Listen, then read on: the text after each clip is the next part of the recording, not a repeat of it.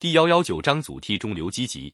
自从匈奴人占领中原，北方有许多人避难到南方来。刘琨的好友祖逖也带了几百家乡亲来到淮河流域一带。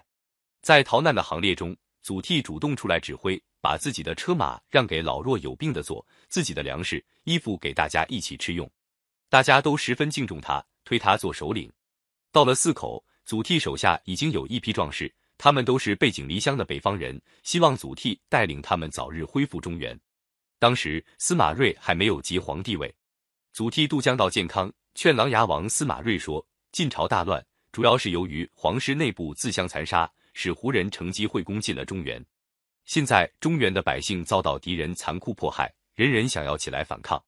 只要大王下令出兵，派我们去收复失地，那么北方各地的人民一定会群起响应。”司马睿并没有恢复中原的打算，但是听祖逖说的有道理，也不好推辞，勉强答应他的请求，派他做豫州刺史，拨给一千个人吃的粮食和三千匹布。至于人马和武器，叫他自己想办法。祖逖带着随同他一起来的几百家乡亲，组成一支队伍，横渡长江。船到江心的时候，祖逖拿着船桨，在船舷边拍打，向大家发誓说。我祖逖如果不能扫平占领中原的敌人，绝不再过这条大江。他的激昂的声调和豪壮的气概，使随行的壮士个个感动，人人激愤。到了淮阴，他们停下来，一面制造兵器，一面招兵买马，聚集了两千多人马，就向北进发了。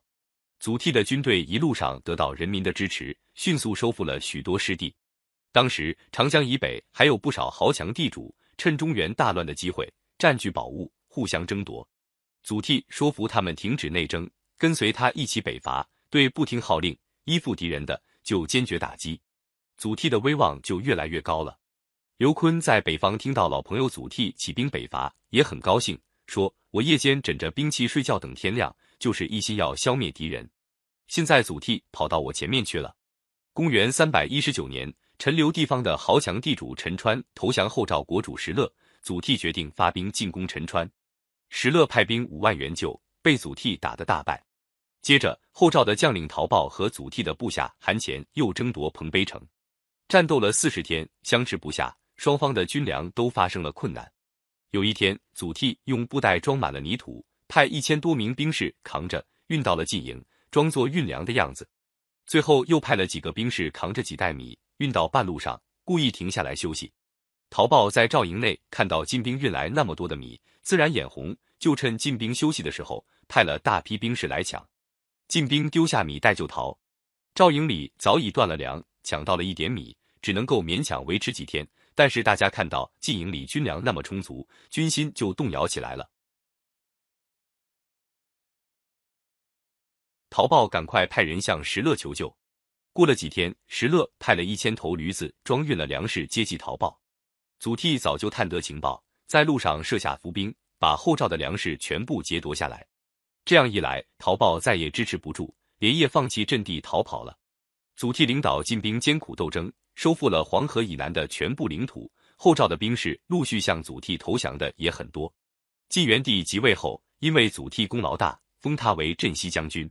祖逖在战斗的艰苦环境中，和将士们同甘共苦，自己的生活很节约。把省下的钱尽量帮助部下，他还奖励耕作，招纳新归附的人，即使是跟自己关系疏远和地位低下的人，他也同样热情的对待。